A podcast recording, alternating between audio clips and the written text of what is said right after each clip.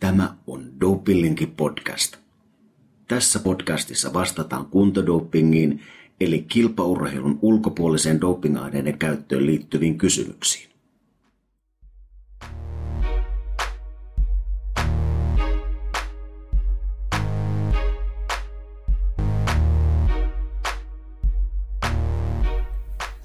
Tervetuloa Dopinglinkin podcastiin. Ja tänään jutellaan aivodopingista ja meillä on vieraana ää, Aleksi Huppuli, ää, lääketieteellisen antropologian maisteri ja yhteiskuntatieteellinen tohtori. Tervetuloa Aleksi. Kiitos, kiitos kutsusta. Tervetuloa minunkin puolesta. Tuota, haluatko alkuun vähän esitellä ittees? Joo. Taustoja ja ja tota, tosiaan lääketieteellisen antropologian maisteri ja on myös valtiotieteiden maisteri myöskin, eli suoritin sen tuolla Helsingissä ja sitten tuo lääketieteellisen antropologian maisterin Amsterdamissa. Siitäkin on nyt vierähtänyt melkein kymmenisen vuotta, kun on niitä tehnyt. Sitten tosiaan yhteiskuntatieteiden tohtorin opinnot aloitin Tampereen yliopistolla 2014 ja sain sen päätöksen tuossa viime vuoden lopulla. Sanoitko vielä, itseä kiinnostaa varsinkin toi lääketieteellinen antropologia, niin mitä sillä tarkoitetaan? Että se ainakin osui omaan korvaan, kun luin, luin sitä sun tietoa. Niin...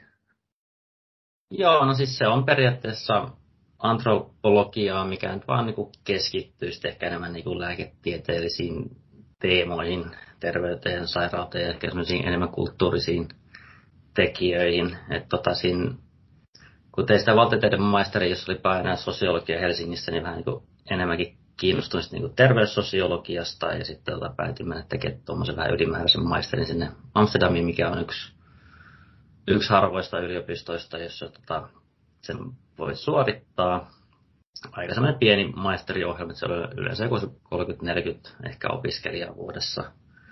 Mutta tota, se oli sellainen kiinnostava ja se tavallaan siellä sitten tämä kiinnostus näihin älylääkkeisiin tai aivodopingiinkin sitten tota, heräsi, että sieltä taisi olla ensimmäisiä luentoja, missä olin, niin se tuli tämmöinen niin kemikaalinen tehostaminen tai chemical enhancement mm. ter- termi eteen ja sitten vähän niin kuin innostuin siitä tekemään eka gradun siellä ja sitten jatkoin sitten aiheesta sitten väitöskirjassa. Joo, ja päästäänkin tähän seuraavaan aiheeseen, eli toi sun väitöskirja, niin se käsittelee just oikeastaan tätä, mistä tänään keskustellaan. Keskustellaan, että siellä nyt ei suoraan mainita aivodoping-sanaa, mutta siis kuitenkin tämä tavallaan samaa ilmiötä, ilmiötä että niin tullaan kysymysmerkillä viisaammaksi lääkkeellä tai lääkeaineella tai aineella, niin osaako tästä sun väitöskirjasta, haluatko sanoa vielä jotain, mitä sä sillä halusit selvittää? Joo, no se tosiaan vähän niin kuin jatkosta mun gradu graduaihetta, missä mä olin tota, haastatellut opiskelijoita Amsterdamissa, joilla oli kokemuksia sitten tämmöisestä aivodopingista. Pienkyselykin siinä oli. Ja sitten tota, väitöskirjassa on pari, pari julkaisua, jossa sitten on käyttänyt sitä aineistoa yhdessä sitten parin muun opiskelijan kanssa, jotka oli samaan aikaan aihetta kanssa tutkinut. Ja sitten niin vähän yhdistettiin näitä haastatteluita sitten niin osajulkaisuja, että siinä tuli aineistoa sitten Hollannista ja sitten myös Liettuasta myöskin. Niin tota, siinä oli ehkä niinku ihan semmoinen niinku itsellekin oli hyvin tuntematon aihe vielä siinä vaiheessa, ennen kuin sitä gradu alkoi tekemään, että lähinnä halusin selvittää, että vähän niin kuin miksi opiskelijat tekee, millä aineella niitä, niitä tekee, minkälaisia vaikutuksia ne on niistä saanut. Ja tota, niissä sai pari osajulkaisua. Et väitöskirjassa on sitten vähän muitakin aiheita, että se oli vähän semmoinen ehkä haastava sitten laittaa se koko paketti sitten yhteen, mutta onnistuin kuitenkin, että to, tohtoritutkinnonkin sain. Että, tota, että, että tuommoinen itse en kuitenkaan niin Helsingissä opiskellessa niin aiheeseen ollut törmännyt aikaisemmin, että se jotenkin vähän niin viritti semmoista mielenkiintoa. Että on niin ensimmäinen graduaihe Helsingissä oli kuitenkin niin päihdeäitien pakkohoitoon liittyvä poliittinen diskurssi keskustelu ja sen analysointi, että hyvin erilainen, hmm. erilainen aihe siinä, siinä mielessä. Joo. Tota, no tähän aivodopingiin, niin mit, mitkä on tyypillisiä aineita aivodopingissa ja mihin sä vetäisit oikeastaan se aivodopingin rajan jos ajatellaan vaikka kofeiinia tai vastaavia aineita, niin se on hyvä, hyvä kysymys siinä vaiheessa, kun itse aihetta aloin katsomaan, niin tavallaan se akateeminen keskustelu ja kirjallisuus oli hyvin pääsääntöisesti keskittynyt nimenomaan niin kuin reseptilääkkeisiin, reseptistimulantteihin, metylifenidaatti, ekstraamfetamiinista, ehkä modafiniili, mikä on narkolepsialääke. No sitten oikeastaan näiden meidän opiskelijahaastatteluiden ähm, tai niistä tuli vähän niin kuin esille, että opiskelijat ainakin siinä meidän haastattelussa oli kuitenkin niin kuin käyttänyt muitakin aineita tähän tarkoitukseen, että tehdään tämmöisiä niin kuin katustimulantteja, kai niin amfetamiini, metamfetamiini, plus sitten niin myös kannabista ja psykedeeliä, mitkä oli vähän sellainen, että miten tämä nyt tähän sitten niin kuin sovittuu. Mutta tota, et, et siellä oli ehkä, varsin ehkä kannabiksen osalla oli ehkä vähän niin kuin epäsuoraa tavallaan niin kuin tehostamista. Että käytettiin vaikka kannabista, että saatiin jotenkin parempi uni ja sitten oltiin seuraavan päivänä jotenkin vähän niin virkeämpi, että se on ehkä epä, epäsuorempaa. Että se rajavetäminen siinä mielessä on tietysti vähän, vähän hankala, että kai se on niin kuin vähän se käyttötarkoitus siinä, mikä sitten niin kuin ehkä, ehkä painaa, painaa enemmän. Että tietysti kahvia on varmaan moni tottunut kuitenkin aamuisin itse ainakin vetämään. Ja tota, et, et se rajan vetäminen saattaa olla vähän haastavaa. Et siinä mielessä ehkä tuo niin omien tutkimusten anti oli tavallaan just, että, niin kuin, että ainakin tälle niin käyttäjätasolla se aineiden kirjo saattaa olla huomattavasti laajempi, mitä sitten niin kuin yleensä on ehkä keskusteltu. Joo. Kuvaako sun mielestä toi aivodoping-termi sitä ilmiötä vai onko se tämmöinen enemmänkin mediaseksikas termi vai tykkääkö itse puhua mistä aineista, kun sä puhut näistä? No aivodoping Ping tietysti ehkä tulee just enemmän sieltä niinku urheilun, urheilun puolelta. Siinä tietysti ehkä on vähän semmoinen, niin kuin se doping-sana on jo vähän semmoinen, niin kuin, kertoo ehkä semmoista niin kuin epärehellisestä toiminnasta toisaalta. Että siinä on vähän semmoinen moraalisävytteinen. Toisaalta kun älylääkekään ei välttämättä ole mikään hirveän hyvä termi siinä mielessä, koska sekin antaa vähän semmoisen niin kuvan, että älyä jotenkin pystyy lääkitsemään, mikä on kuitenkin ehkä vielä kiistanalasta. Että, että voisi sanoa, niin että ehkä semmoinen kattokäsite on tämmöinen, niin kuin, ei mitenkään hirveän niin kuin, tarttuva, mutta niin kuin farmakologinen neurotehostaminen. Niin tietysti niin kuin, liittyy myös niin kuin, muitakin kuin sitten psykoaktiivisia aineita, että on erinäköisiä aivoteknologioita, mitä on kehitetty mm. enää tietysti sairauden hoidossa, hoidossa mutta keskustelussa on niin kuin, tuotu esille, että olisiko näillä mahdollisesti myös sitten niin potentiaalia jotenkin tehostaa aivotoimintaa. Eli se tehostaminen sanakin on vähän siinä mielessä ongelmallinen, että sekin antaa niin kuin ymmärtää, että nämä oikeasti niin kuin tehostaa aivojen toimintaa. Mietin just sitä älylääkesanaa, että tota, no, antaako sekin semmoisen liian niin yltiöpositiivisen kuvan tavallaan siitä aineesta ja sen tehosta ja käytöstä. Ja sitten varsinkin, jos tämmöisiä termejä käytetään vaikka, vaikka lehtien sivuilla artikkeleissa, niin luokse se sitten just tämmöistä niin tämmöistä kuvaa, että sit näitähän pitää saada tietenkin, jos se, jos se tekee musta fiksumman. Niin. Joo, ja kyllä myös, tietysti mielessä tämä keskustelu, on, on käyty ehkä enemmän just tuossa niin vähän bioeettisessä keskustelussa, niin tota siellä annetaan sielläkin vähän, niin kuin vähän semmoinen turhan positiivinen kuva niistä vaikutuksista, jotenkin niin kuin oletetaan, että ne jotenkin niin kuin oikeasti niin tehostaisi ihmisten aivokapasiteettia ja sitä kautta älykkyyttäkin. Että kyllä meidän, meidänkin haastattelussa tavallaan aika harvat siellä opiskelijat kuitenkin niin kuin raportoitikin pelkästään positiivisia vaikutuksia. Että kyllä siellä aika monella oli sitten myös haittavaikutuksia ilmennyt. Ei mitään ihan turha, hirveän vakavia, mutta kuitenkin. Ja tota, nämä oli vähän sama, samantyyppisiä nämä vaikutukset ja kokemukset, niin niillä opiskelijoilla oli sitten ADHD tai tarkkavaisuushäiriö sitten, ja ne, joilla sitä ei ollut. Et senkin rajan vetäminen on välillä vähän niin kuin hankalaa. Että niin kuin yleisesti, jos ajatellaan, että nämä toimii jotenkin vaan niillä, joilla sitten niin kuin on jonkinnäköinen sairasdiagnostiikka taustalla, mutta toisaalta, niin kuin, että niin kuin stimulantit jokaiselle jotain tekee. Et, et siinä mielessä se kirjan vetäminen, varsinkin diagnoosi on kuitenkin semmoinen, että ei sitä pysty jotenkin varmentaa jollain verikokeella, vaan se on tietysti tämmöinen subjektiivinenkin diagnostiikka. Joo. Onko näillä aineilla kuinka pitkä historia? Osaako sanoa, milloin ja missä näitä on niin kuin ensimmäisiä kertoja alettu käyttää? Meneekö jonnekin ihan Rooma-ajoille vai? Vai vieläkin syvemmälle? Vieläkin syvemmälle. Apinakaudelle. Niin. No, tostakin on jotain ehkä teorioita, mistä mä ei, että, niin kuin, että ihmiset olisi käyttänyt jotain tietysti vuosituhansia, mutta tietysti amfetamineilla on, jos nyt puhutaan vain stimulanteista, niin tietysti vähän tuoreempi historia, kyllä sekin ulottuu tuonne 1930-luvulle, että milloin niin amfetaminit on kehitetty koko ajan, tietysti ehkä vähän pidemmälle.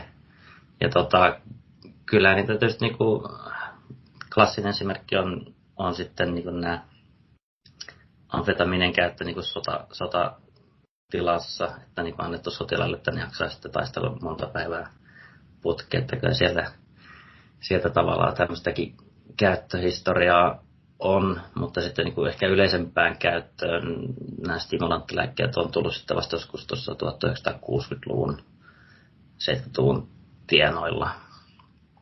Ja, mutta tota, sitten just nämä muut aineet, niin, niillä on tietysti omat, omat historiansa, mutta et siinä mielessä, että onko tämä niin jotenkin tosi uusi ilmiö, niin ei, ei välttämättä. Että opiskelijat on ehkä käyttänyt jotain jo niin sieltä 50-luvun, 60-luvun ähm, tienoilta, mutta että tavallaan ehkä se kiinnostus tähän ilmiöön on kuitenkin kasvanut sitten niin viimeisen, no itse tartuin aiheeseen kymmenen vuotta sitten, niin kyllä siinäkin jälkeen on kirjallisuus kuitenkin niin lisääntynyt aika, aika paljon. Joo, vaikka sitä tutkimusta on tullut lisää, mutta sitä on niin kuitenkin yllättävän vähän, varsinkaan tämmöisiä, jos niin haluttaisiin saada jotain prosentteja, niin kuin, että mikä se on väestötasolla tai muuta. Ja vissiin niin kuin, säkin taisit tehdä tuon väitöskirjas hollantilaiseen populaatioon, eikö näin ollut? Oliko se opiskelijoille siellä? Joo. Onko Suomesta mitään tietoa tai tutkimusta, tai mitään tämmöistä tavallaan mututietoakaan niin kentältä, että onko, ollaanko törmätty vaikka opiskelijoiden tai muiden käyttöön? No oikeastaan ainoa, mihin olen itse törmännyt, siis EHYT ry oli 2017 teettänyt taloustutkimuksella tämmöisen lääkkeet ja huumeet työelämässä tutkimuksen, missä niin kysyttiin, että oletko ihmiset käyttänyt reseptilääkkeitä tai huumausaineita sitten niin oman työelämän parantamiseksi. Siinä on noin tuhat ihmistä oli vastannut, ja sieltä siis suurin osa ei ollut, ei ollut tämmöistä tehnyt. Minusta siinä oli ehkä 15 prosenttia oli käyttänyt reseptilääkkeitä tähän tarkoitukseen, sitten 2 prosenttia oli sanonut huumausaineita. Näistä reseptilääkkeistäkin ne oli, suurin osa oli mietoja kipulääkkeitä tai jotain ahdistuslääkkeitä, niistäkin suurin osa oli saanut sen ilmeisesti ihan niin reseptillä lääkäriltä. Hmm. Ei välttämättä sitten niin kuin, tämmöistä niin kuin ns. aivodopingia. Ää, ja siellä ei niin kukaan ollut esimerkiksi maininnut ADHD-lääkkeitä. Et tota, siinä mielessä ehkä vähän erilainen ilmiö. Mun mielestä niin aika iso osa niistä vastaista teki, teki ehkä vähän tämmöistä niin manua- manuaalisempaa työtä, ettei välttämättä semmoista niin tietotyötä, missä niin ehkä stimulantit on ehkä semmoinen isompi, isompi juttu jossa opiskelijabarometrissakin on ilmeisesti vähän niin kuin aihetta kyselty, mutta niitä ei minun mielestä ainakaan vielä julkaistu niitä tuloksia. Ja sitten tässä on tietysti ollut tämä koronapandemia, miten se on sattunut vaikuttaa, niin se on, se on tietysti ehkä myös iso, iso kysymys siinä mielessä, että onko siellä ollut jotain vaikutusta. Tietysti niin kuin väestökyselyssä kysytään lääkkeiden ei-lääkinnällistä käytöstä, mikä on kuitenkin niin kuin kannabiksen jälkeen yleisin ää, tämmöinen niin kuin aine, aineryhmä, mitä ihmiset käyttää, mutta sielläkin tota, mielestäni mainitaan vaan niin kuin unilääkkeet, rauhoittavat ja sitten niin kuin kipulääkkeet, että siellä niin kuin on kysytty, tai siihen ei niin kuin olla lueteltu stimulantteja, mikä on itsellä ollut se kiinnostavin kohta, että siitäkin olisi niin kuin vaikea sitten niin kuin sanoa, sanoa ainakin stimulantteja kohdalla, ja sitten noista väestökyselystä nyt tietysti vaan sanoo, saa tavallaan niin kuin tiettyä prevalenssia, mutta ei tavallaan sitä käyttötarkoitusta kuitenkaan eritelty, että mihin tarkoituksiin niitä sitten on on käytetty.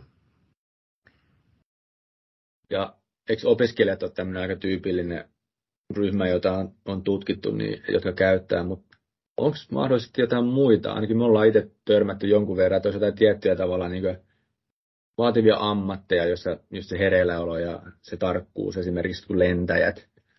Että tämmöisissä ammattiryhmissä voisi olla niin aika sitä käyttöä enemmän kuin muissa, muissa tota väestön osissa, tai sitten vaikka sotilaat, ja tätähän on tutkittukin jonkun verran, että esimerkiksi modafiniilien jenkkisotilaiden käyttöön, että, että onko jotain selkeitä ryhmiä, jotka saattaisi, tai ainakin on niin riski käyttää enemmän.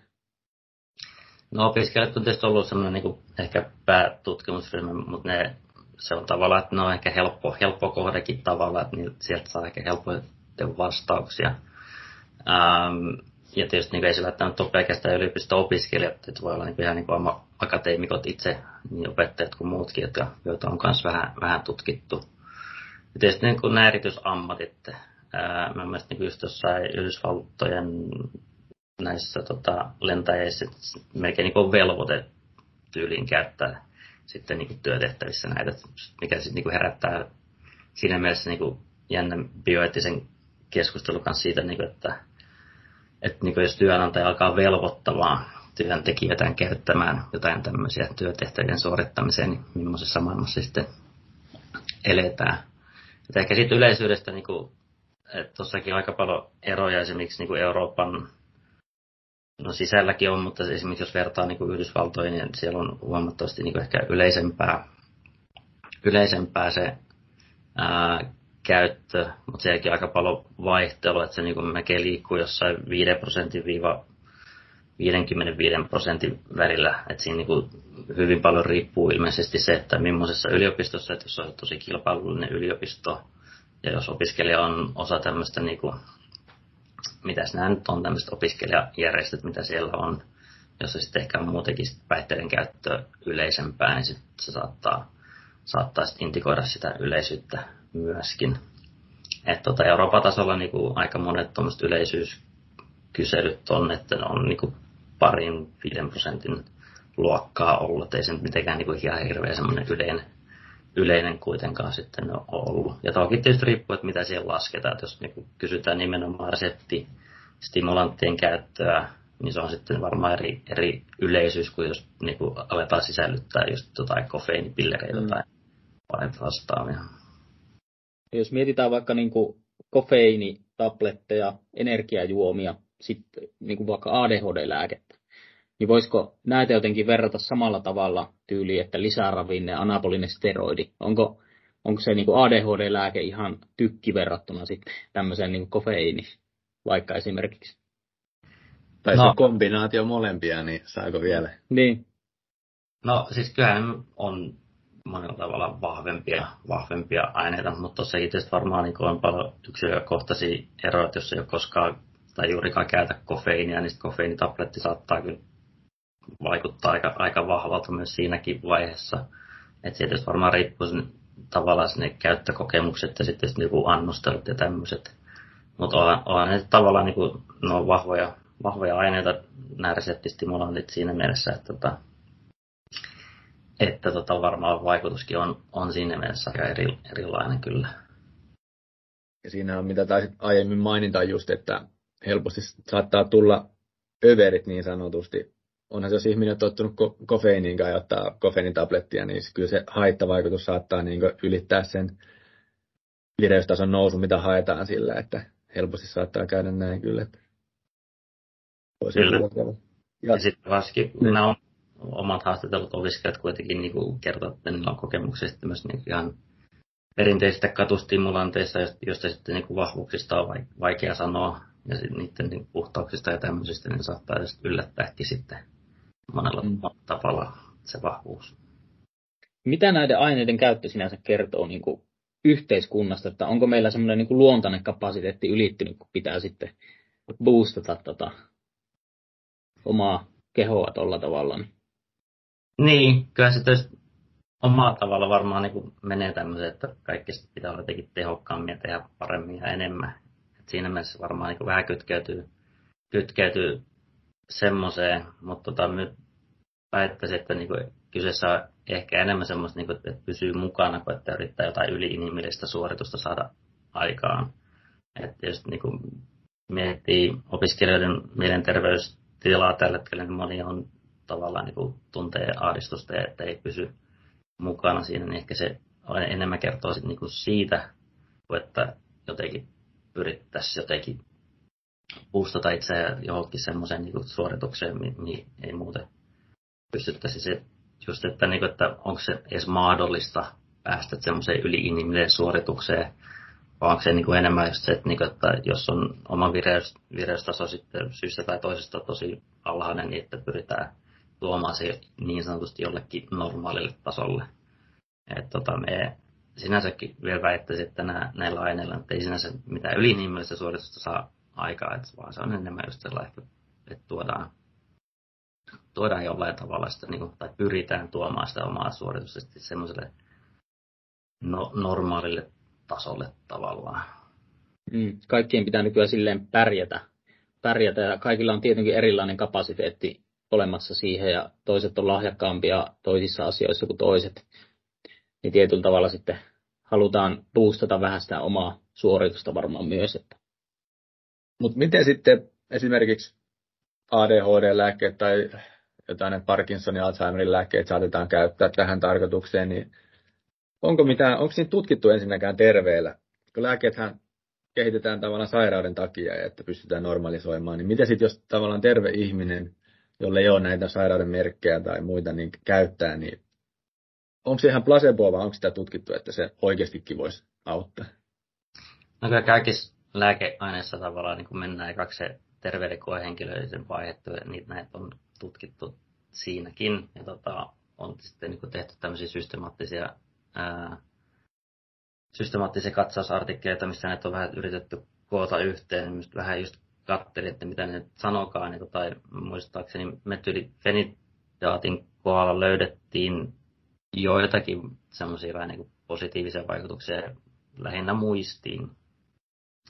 Ää, mutta sitten se modafinin, niin modafiniilin kohdalla, niin tota, siinäkin vähän just niin riippuu, että mikä se vireystila oli, että jos on ollut univajetta ja näin, niin kyllä se sitten niin sitä vireystilaa nosti, mutta jos on suht normaali vireystila, niin se sitten sit juurikaan siihen vaikuttanut. Et se on just se on kehitetty narkolepsialääkkeenä, että kyllä se varmaan pitää ihmisen hereillä, jos sitä niin nauttii.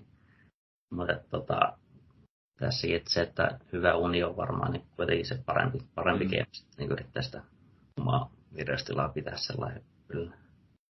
Eli siinäkin voi olla ajatus, että jos joku jättää vaikka tentin lue, lukemisen viime hetkeen, valvoo sitten vikanyö ja siitä sitten haluaa olla hereillä ja tentta ja ajattelee, että nyt mä hyödyn tästä enemmän kuin jos taas olisi lukenut ajoissa ja nukkunut hyvin, niin varmasti saisi paremman vaikutuksen siihen. Joo, ja aika moni näistä opiskelijoista vähän niin kertoo, että se, se oli vähän niin kuin, se kokemus oli vähän just semmoinen, että oli jäänyt vähän viime tippaista yrittää pitää, että se hereillä. Ja tosiaan niin kuin, vähän niin kuin tunnustettu, että voi olla tässä on ihan niin kuin silkkaa placebo-vaikutusta, mutta että kuitenkin se, niin kuin, se, että ne menee kirjastoon ja siinä sitten nauttii napin ja yrittää sitten lukea, niin tavallaan, että ja pelkästään se jonkun nauttiminen siinä tilanteessa niin on, on jo semmoinen riittävä, että okei, nyt, nyt täällä ollaan ja pitäisi lukea, niin nyt sitten luetaan. Että tota, et siinä varmaan just niinku se, niin se käyttötarkoitus kuin niinku käyttöympäristö, että siinä voi niinku, että sitä alkaa keskittyä, jos vaikka kotona opiskelee, niin sitten niinku ihan muihin, muihin juttuihin, että sitä saa, pitäisi kuitenkin sellaista kohdistettua sitten niinku myös se mahdollinen ää, lisä, lisäboosti sitten. Joo, tota, tosiaan niin ny, nykypäivänä näiden kofeiinituotteidenkin käyttö ja valikoima aika paljon lisääntynyt. Eli tota, profiloidaanko näitä tietyllä tavalla sitten tämmöisiä kofeiini- tai muita tämmöisiä aivodoping-aineita niin tietylle kohderyhmille? Mitä? Ja itse just puhuin tuossa kollegoiden kanssa, että tuntuu, että semmoisiin tuotteisiin, missä ei ennen ollut kofeiinia, niin niissä saattaa nykyään olla sitä, että mm just kertoi työkaverit, että oli ostanut lapselle smoothien ja huomasikin sitten jälkikäteen, että siinä oli kofeiini siis smoothiessa, niin on ja, tämä, mitä tämä kertoo? Niin ja aika korkeita kofeiinipitoisuuksia nykyään noissa. Et, niin kuin, tosi vaikea löytää. Jos miettii vaikka nokkoakin, niin kofeiinittomia on tosi vaikea löytää verrattuna sit niin aina on se 180 milligrammaa siellä. Mm. Niin se alkaa olla semmoinen paukku, että miten se nyt vertautuukaan kahvikuppi, että on se Taitaa niin. olla aika reilusti enemmän. Heikompaa hirvittäin. Niin. Mm. Joo, ja siis varmaan niin tuommoisissa tuotteissa kuitenkin, jotka, joita voidaan vähän niin markkinoidakin, niin tota, niissä varmaan tota, nähdään se potentiaali siinä mielessä niin sen myyn, myynnin osalta ja näin, mutta tota, on, on varmaan kuitenkin siinä mielessä vielä niin kuin erilaisia aineita kuin sitten niin jotkut, jotkut niin amfetamiinit tai muut stimulantit. Mutta tota, kofeiini on kuitenkin sellainen niin aika, aika sellainen iso osa tätä meidänkin nykykulttuuria, että se, se on aika sellainen niin normalisoitunut, eikä sitä välttämättä edes ajatella tässä, tässä mielessä. Itsekin taisi jossain vaiheessa kokeilla olla ilman, niin eihän sitten meinannut tulla, tulla mm-hmm. mitään. Tuli pari päivää päänsärkyä ja ummetusta, niin kyllä palasin, palasin sitten kahvin, kahvin tota ääreen. Ää, että tavallaan on noista, toki on sitten niinku aste, asteeroja, mutta et niinku, et tota, et ket, ketkä ryhmät sitten olisi ehkä jotenkin alttiimpia käyttää kuin muut, niin tota, kyllä nyt voi niinku siinä mielessä kuvitella, että joku tietotyöläinen, joka jo joutuu kahdeksan tuntia olemaan ruudun ääressä, niin kyllähän me kognitio on kuitenkin sellainen rajallinen, että, ei, että jonkinnäköistä varmaan niin lisäpuustia aina välillä kaipaa. Mutta tota, se, että onko sitten niinku just muissa, muissa sitten niinku ryhmissä se käyttö yleisempää kuin muissa, niin siitä on vähän vaikea, vähän vaikea sinänsä sanoa ainakin näiden niinku vahvempien aineiden kohdalla. Niin, voisiko tätä jotenkin spekuloida sille, että, että ihmiset on tavallaan ainakin länsimaissa asetettu luonnottomaan tilaan ja me pyritään pärjäämään tässä sitten muilla kaikilla mahdollisilla keinoilla tavallaan. Niin, ja tota, että niinku, no siis se tuli jo esiin, että hyvät yöunet ja sitten kaikki ravinto ja tämmöistä, niinku, mitkä vaikuttaa kuitenkin me kognitioon, niinku, että jos niistä sitten niinku, vähän niinku laiminlyö ja sitten se vireystila laskee ja tota, sitä yrittää sitten niinku puustaa muilla keinoin, niin ehkä nämä saattaa vaikuttaa houkuttelevilta vaihtoehdolta, mutta että kyllä näissä tietysti pitää muistaa, että ne riskit, riskitkin niin on sitten ehkä eri, eri luokkaa verrattuna kofeiiniin kuitenkin vielä tässä vaiheessa. Varsinkin jos tavallaan niin kuin niitä aineita hankkii sitten jostain netin syövereistä, niin niistä on sitten vaikea sanoa varmuudella, että mitä ne sitten pitää sisällään. Niin, miten tämmöiset aivodoping-överit, niin mitä niillä voi pahimmillaan sitten saada aikaiseksi? Että tuleeko niinku pelkkiä keskittymisvaikeuksia vai jotakin paljon pahempaa? No nämä opiskelijat, jotka, joita me haastateltiin, niin se ei tehdä hirveän vakavia, mutta kyllä se niin ahdistuneisuutta oli lisääntynyt. Tietysti yöunet voi mennä, jos niitä tota, käyttää sellainen ilta myöhään. Ää, monet käy, tota, kertoo myös, että tavallaan, että kun se vai, aineen vaikutus lakkaa, niin voi olla semmoista niin vähän li, lihasjumia tai semmoista ty- huomaat ollut jotenkin sitä jännittyneessä tilassa sen, sen koko ajan. Et tota, kyllä ne on niin tietysti pahimmillaan ihan niin katsoa niitä lääkepakkausten niitä tota, mahdollisia sivuvaikutuksia, niin kyllä se niin vakaviakin saattaa, saattaa esiintyä. Ää, esimerkiksi johonkin niin sydän, sydämen niin toimintaan ja tämmöiseen liittyen, että ei ne riskittömiä siinä mielessä on vaikka niitä lääkkeenä, lääkkeenäkin käyttää. Miten sitten, jos pitempään käyttää, niin tuleeko niistä jotain vierotusoireita tai silleen? Äh, kyllä, siis sinänsä jos niinku ihan niinku miettii perusamfetamiina ja niiden pitkäaikaiskäyttöä, niin siinä on riskissä just tavallaan, että niinku sitten ehkä jää vähän niinku siinä mielessä, niinku, että jos ei niinku sitä vireystilaa osaa sitten muulla tavalla sitten niinku ylläpitää, niin sitten niinku voi olla, että, niinku, että sit joutuu turvautumaan näihin sitten niinku pidemmänkin aikaa ja siihen tietysti niinku vähän niin kuin kaiken pitkäaikaisen käyttöön ja sitten mm. saattaa liittyä, liittyä riskejä. Joo. Miten toi käytön eettinen puoli, että vähän puhuit noista niin ihan fyysistä haittavaikutuksista, mutta tota, liittyykö näihin jotain eettisiä ongelmia sun mielestä vai jotain tämmöisiä tavallaan esimerkiksi saatavuuserot ja talouserot toisilla on mahdollista hankkia tai muuta vastaavaa. Ja sitten mä poimin sieltä sun väitöskirjasta tämmöisen, tota, sä puhuit tämmöisestä bioliberaalista näkemyksestä ja biokonservatiivista näkemyksestä, että toi voisi olla jopa tuonne moraalinen velvollisuus tehostaa itseään esimerkiksi aivodopingilla, niin, niin, niin mitä, mitäs nämä niin tarkoittaa? Joo, että tota, siinä bioettisessä keskustelussa on tämmöisiä ehkä sanotaan vähän niin kuin ääri, ääripuolia siinä mielessä, tämä bioliberaali puoli on sitä mieltä, että tosiaan niin kuin, ei pelkästään näiden käyttö pitäisi olla sallittua, on tavallaan niin kuin nimenomaan ehkä yksilöllä jopa velvollisuus yrittää saada itsestään mahdollisimman eniten irti, koska jos yksilö suoriutuu hyvin, niin sitten se hyödyntää tavallaan koko yhteiskuntaa sitä kautta. Ähm, ja me vähän niin kutsumme sitä niin bioliberaaliksi kannaksi, miten kutsuuko itse itseään bioliberaaliksi tai biokonservatiiviksi, mutta vähän niin kuin koitin sitä keskustelua jollain tolle vähän niin kuin raamittaa. Ja biokonservatiivipuoli sitten niin kuin ehkä sanoo, että niin kuin se ei, tai se saattaa just nimenomaan niin kuin aiheuttaa sellaista eriarvoisuutta, että ne, joilla on pääsy ja tavallaan niin kuin halu ja kyky käyttää näitä, niin sitten pystyy soudutumaan paremmin kuin muut, ja se tavallaan niin kuin aiheuttaa enemmän niin kuin eriarvoisuutta sitten siinä mielessä, koska kaikilla niin ei välttämättä ole, pääsyä. Et siinä ehkä just käytetään aika paljon niin kuin tätä urheilu, urheiluesimerkkiä, että niin kuin se, sitten, niin kuin, se, että joku käyttää, niin se sitten, niin saattaa myös luoda painetta siihen, että muidenkin pitää alkaa, alkaa sitten niin käyttämään, että pysyy sitten niin kuin siinä kilpailussa mukana. Tietysti niin kuin, äh, ideaalisesti joku akateeminen maailma tietysti ei pitäisi olla mikään kilpailu, mutta tietysti onhan sen tietyssä mielessä valitettavasti sielläkin on tämmöistä kilpailu, kilpailuapurahoista sun muista, mm. että on sinänsä kilpailullinenkin ää, ympäristö. Ja tota, jotkut yliopistot ainakin Jenkeissäkin on ihan niin kuin laittanut niitä johonkin käyttäytymissääntöjä, että nämä on kiellettyjä, kiellettyjä käyttää tämmöisen niin kuin opintosuorituksen ää, parantamiseen.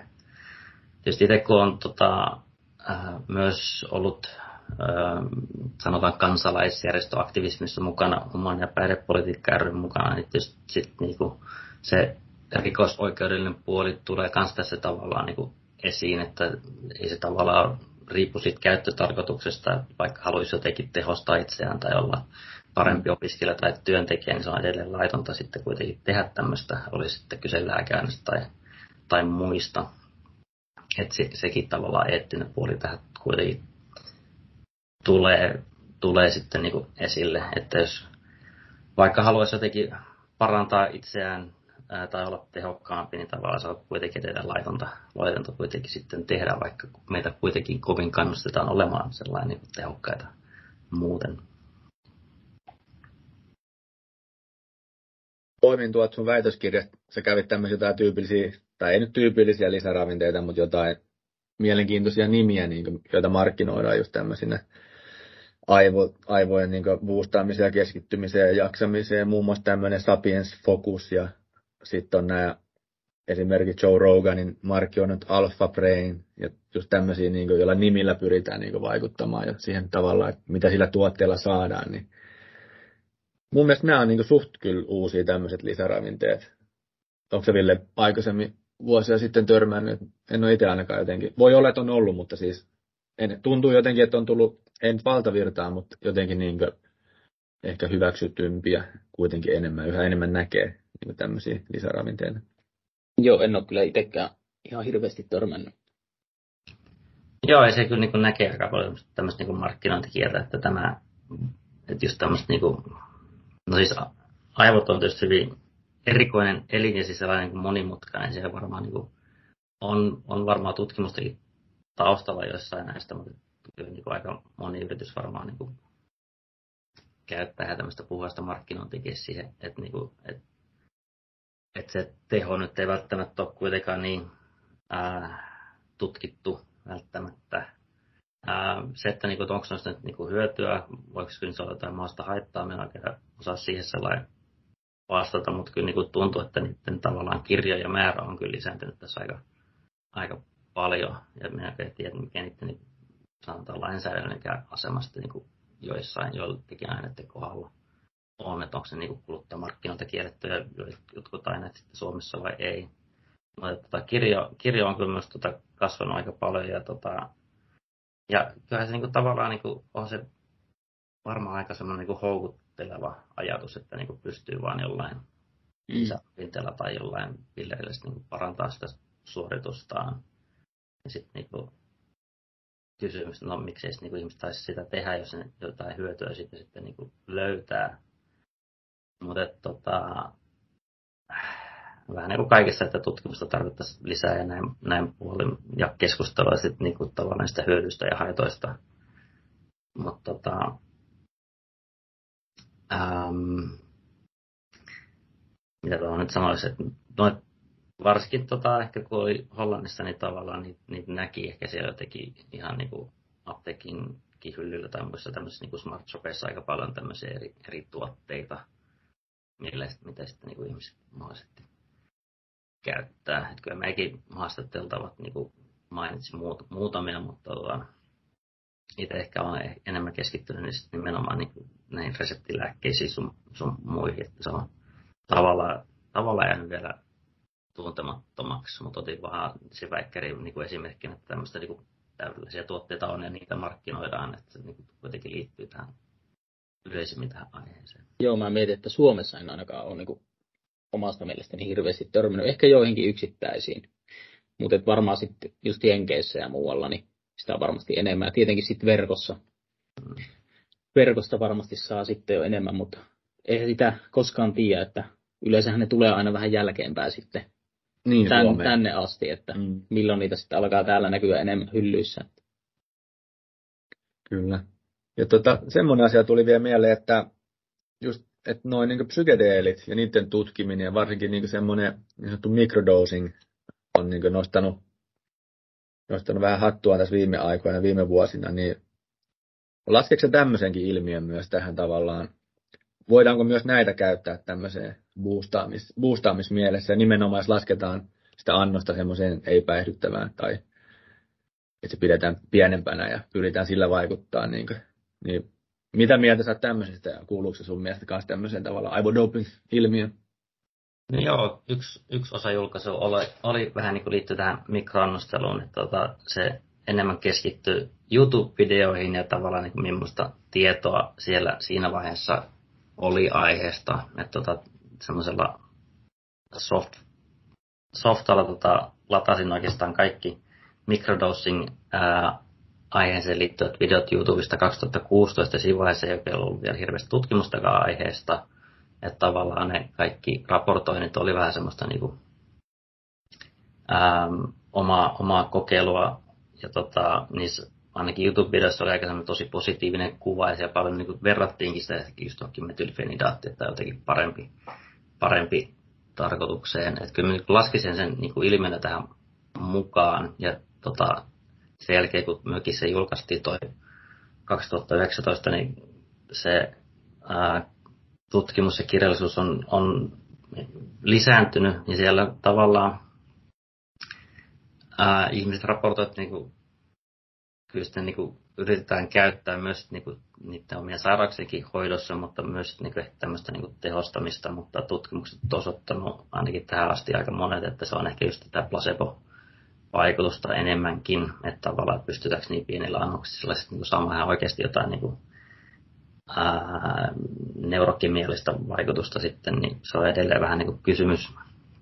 kysymysmerkki, mutta, mutta tavallaan niin kuin ilmiö kuulunut tähän ja se kuitenkin lisääntyy tutkimuksenkin kautta sitten niin kuin varmaan kiinnostus tähän, mutta ja tota, tietysti psykedeelien niin semmoinen isompikin annostelu on sinänsä mielenkiintoinen, koska sielläkin kuitenkin on lähetty näistä terveiden koehenkilöiden tutkimuksista. Ja siellä kuitenkin ihmiset raportoi ihan tosi merkittäviäkin tavallaan niin positiivisiakin vaikutuksia. Ja sitten ollaan katsottu myös sitä vähän niin kuin sitä niin kuin aivotoiminnan muutosta, niin sielläkin ilmeisesti jotain neuroplastisiteettia ja neurogeneesiä niin kuin on, on että tavallaan, myös niin kuin, tavallaan potentiaalia vaikuttaa siellä olevan, mutta tota, siinäkin tavallaan tullaan, tullaan tähän vähän niin kuin siihen lainsäädännölliseenkin kysymykseen, että se on edelleen, olisi annos kuinka pieni tahansa, niin edelleen laitonta, ja se on vaikea kanssa annostella, koska se tulee kuitenkin laittomilta markkinoilta ja oikein välttämättä ole tietoa siitä, että miten, miten se lähdetään, lähdetään sitten niin kuin annostelemaan niin pienellä, koska puhutaan mikrogrammoista muutenkin lähtökohtaisesti jossain LSDn kohdalla. Et tota, kyllä mä tota, näkisin, että ilmiönä tähän liittyy, mutta tota, sitä nyt on, ei ehkä niin huomioitu sitten vielä tämmöisessä niin yleisemmässä niin sanotussa älylääkekeskustelussa kuitenkaan ihan samalla tavalla. Joo, saa nähdä, mitä tulevaisuus näyttää. Ehkä me hylätään kahvia juodaan sieniteitä kaikki mm, sitten. Tämän. Mm.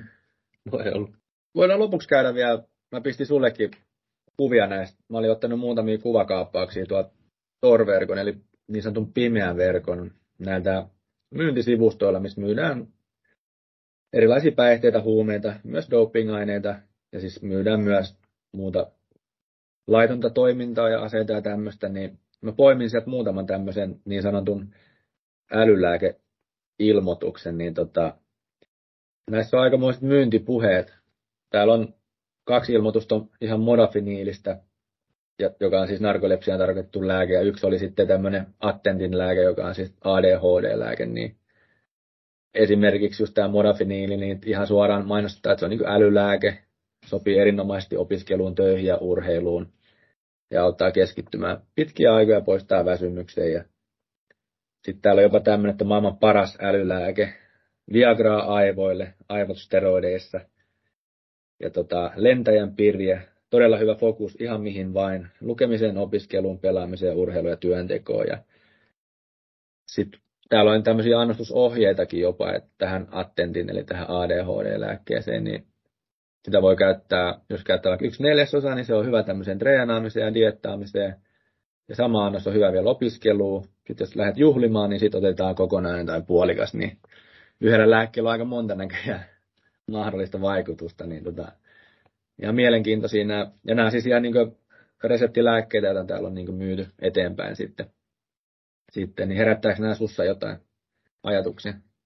No joo, oli ihan mielenkiintoista nähdä noin, nähdä noin kuvat ja tavallaan ähm, no netissä on kaikkea paljon kaikenlaista, että tota, niissä kun ei tavallaan kuitenkaan ole muuta kuin ehkä semmoinen jonkinnäköinen yhteisökontrolli siinä mielessä, että jos joku mainostaa liiallisia vaikutuksia, niin sitten saattaa tulla huonoja arvioita, mutta tota, kyllä se niin ehkä tuommoista niin tyypillistä markkinointi, markkinointikieltä tavallaan niin on, mutta tota, siellä sitten niin ei tavallaan kuitenkaan tuoda mitään mahdollisia riskejä esille. Et siinä mielessä se, että niin kuin, kun yleisyydestä tavallaan niin osaa, osata tällä hetkellä tietä sanoa, että niin kuin mikä se tällä hetkellä on, niin sitten on vaikea niin kuin yrittää sit seurata, että lähteekö se tästä jotenkin niin kuin yleistymään. Että niin kuin jos niitä nyt on tolleen niin kuin jo suht vapaasti saatavilla netissä, niin tota, voi olla, että ihmiset, jotka on kiinnostuneet niitä, pystyy sitten suht helposti löytämään, niin olisi tietysti hyvä saa jonkinnäköinen niin kuin vähän niin kuin lähtötaso sille, että niin kuin mikä, mikä se ilmiö tai sen suuruus tällä hetkellä on, että pystyttäisiin katsomaan, että miten se tässä kehittyy. Mutta tota, valitettavasti tutkimusten ei oikein ole Suomessa tietenkin tosiaan keskitty enemmän sinne Hollantiin.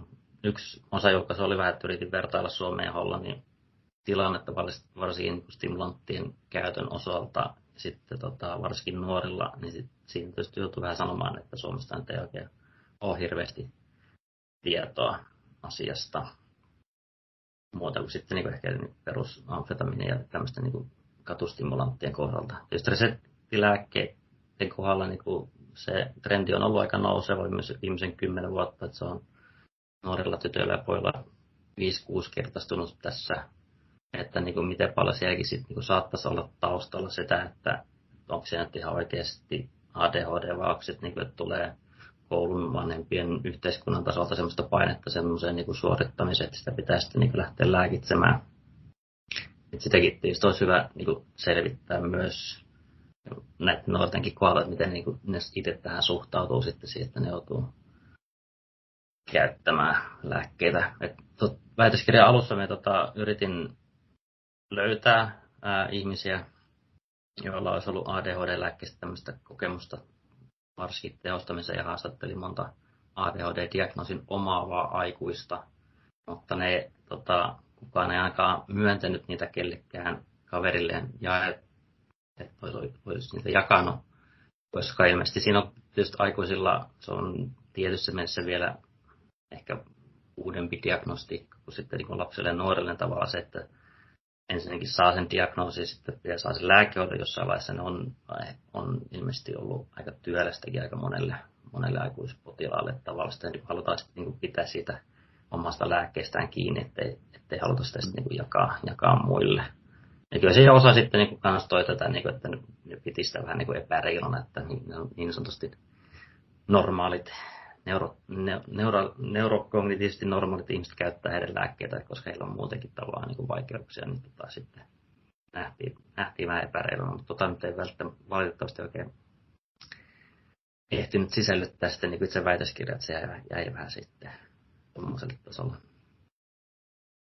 Mulla on jäänyt jotenkin mieleen, no musta se oli joku lehden joku nettikommentti vaan, siinä oli muistaakseni just työelämästä ja sitten tämmöisistä reseptilääkkeistä ja siellä oli vain joku suomalainen mies sitten, että tämä on tämmöistä, että ainoastaan ne pärjää, joilla on joku masennuslääke työelämässä, että ollaan menty niin tähän pisteeseen, että se vaan jäi jotenkin mieleen vähän tätä samaa, samaa kanssa. Näillä käyttää siis ihan niin reseptilääkkeitä siihen todettuun johonkin. Joo, että tota, mediakirjoitteluakin on, on viime aikoina ollut ja itse olen ollut siellä vähän niin kommentoimassa, että, tota, että se just tavallaan niin kuin, että ruokkiiksi tavallaan se julkinen keskustelu sitten niin ilmiötä niin omalla, omalla tavallaan, että ehkä tämä, tämäkin podcast jotenkin innoittaa ihmisistä niin kokeilemaan, että vaikea sanoa, mutta että, tota, että hyvä tietysti, että keskustelua käydään, mutta että niissä on just hyvä niin kuin, tuoda tavallaan ne, että ettei ne jotenkin automaattisesti kuitenkaan niin kuin, puustaa aivoja tai sitä niin kuin, suorituskykyä mm. Niin, niin sellainen niin suoraviivasti kuin ehkä jossain tuommoisissa netin mainoksissa tuodaan, tuodaan esille. Mutta tota, kyllä uskon, että pandemiakin se, että niin ihmiset joutuu olemaan ruudulla, ruudulla niin kuin monta tuntia putkeen, niin kuitenkin oli aika kuormittavaa, että niin olisiko se sitten niin saat, saattanut ihmiset niin kuin turvautua sitten näihin. Sitä olisi tietysti hyvä selvittää, mutta tota, katsotaan. Itsekin on vähän niin kuin siirtynyt, siirtynyt vähän muihin, muihin aiheisiin nyt postdoc-vaiheessa, mutta tota, siinä mielessä kyllä aihe edelleen on mielenkiintoinen. Joo. Tota, kiitoksia tosi paljon, kun tulit osallistumaan tähän meidän podcastiin. Oli kyllä mielenkiintoisia juttuja. Joo, tosi mielenkiintoista ja vielä tuohon viimeiseen kommenttiin, että pitää muistuttaa, että uni on paras älylääke, että tätä mm. älkää innostuko liikaa. Niin, ja toivotaan, että tämä, ei tämä jakso ainakaan tota, ketään kannusta kokeilemaan. Joo, uni, ravinto ja hyvä liikunta, niin kyllä, kyllä ne pystyy pystyy näitä varmaan niin pit, pitkällä tähtäimellä viemään, viemään paremmin. Joo, kiitoksia. Yes, kiitos. Kiitos.